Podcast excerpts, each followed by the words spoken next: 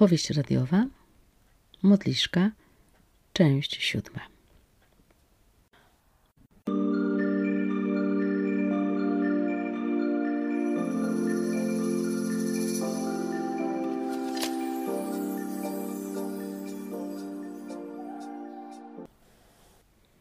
Modliszka. Czy ona potrafi być modliszką? Czy usuwa ze swojego życia każdego, kto wejdzie jej w paradę? Czy najpierw osacza swoją ofiarę, a potem zmiata ją ze swojego życia? Weronika zaparzyła sobie herbatę w imbryczku. Przywiozła go z ostatniego pobytu na Ukrainie. Dodała tradycyjnie kawałek imbiru, skórkę pomarańczową, świeżą żurawinę i odrobinę miodu. Kochała takie mikstury.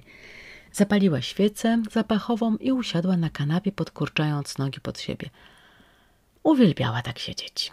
Oparła głowę o zagłówek kanapy, zmrużyła oczy i patrzyła na refleksy rzucane na ścianę przez zachodzące słońce.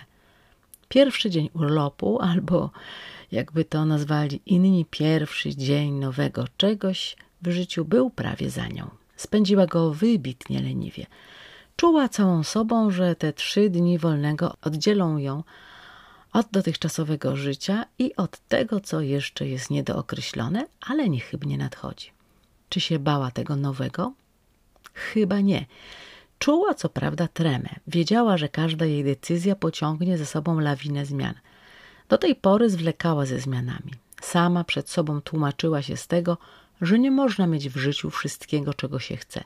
Te zepchnięte jednak do tartaru pragnienia od czasu do czasu dawały o sobie znać. Jak wtedy, w tym samolocie. Jej relaks przerwał dźwięk nadchodzącego SMS-a. Nieco z ociąganiem wyciągnęła rękę po komórkę. Odczytała treść wiadomości. Będę w Warszawie we wtorek. Znajdziesz czas na kawę? Ojej, mogła się spodziewać, że napisze. Nie lubiła siebie za to, że odpychała od siebie Maurycego, a on się nie zniechęcał mimo wszystko.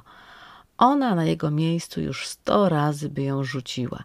Za osłość, za chłód, za brak odwagi, za brak uwagi, za... Maurycy był już trzy miesiące na stażu w Londynie. Był młodszy od niej o dwa lata. Wszyscy wróżyli mu świetną karierę, a on nie opierał się, kiedy go awansowali, ale jakoś specjalnie nie zabiegał o to, by się piąć po szczeblach kariery. Nie było w nim tej determinacji, która była w Weronice. Ona bardziej kurczowo trzymała się swoich zadań. Miała z tym też więcej problemów. Kiedy coś nie wychodziło, targały nią emocje i rozterki. Porażki zawsze na chwilę podcinały jej skrzydła.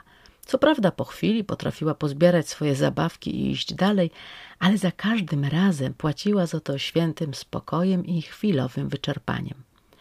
Nie znosiła, kiedy Maurycy powtarzał – jesteś silna, dasz radę – Dawała. Nie wiedziała tylko, czy następnym razem znów podniesie się z kolań. Nie rozmawiała o tym nigdy z nikim.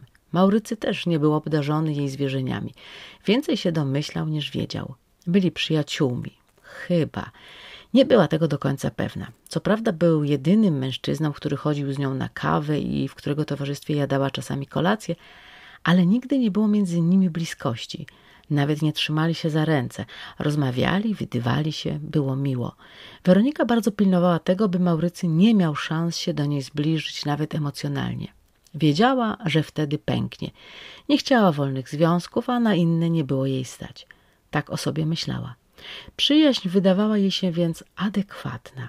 Wyjazd Maurycego nawet przez chwilę był jej na rękę. Liczyła na to, że sprawa sama się rozwiąże i nie będzie musiała się w to angażować. Maurycy pozna kogoś w Londynie i ona będzie zwolniona z podejmowania jakichkolwiek decyzji. Czasami myślała, że ten jej sposób postępowania prowadzi ją wprost do psychoterapeuty. Ile bowiem można więzić w sobie uczucia, udawać kogoś innego i co innego. Lot do Kijowa otworzył rany. I co ja mam mu odpisać? pomyślała. Podeszła do okna, spojrzała na podwórko zalane szarością wieczoru, tu i ówdzie połyskiwały latarnie. Wiatr leciutko kołysał liśćmi na drzewie. Lubiła ten widok z okna. Czasami siadywała w fotelu, żeby gapić się na konary kołyszące się za oknem. Wtedy czuła się wolna i świat z jego smutkami zostawał daleko.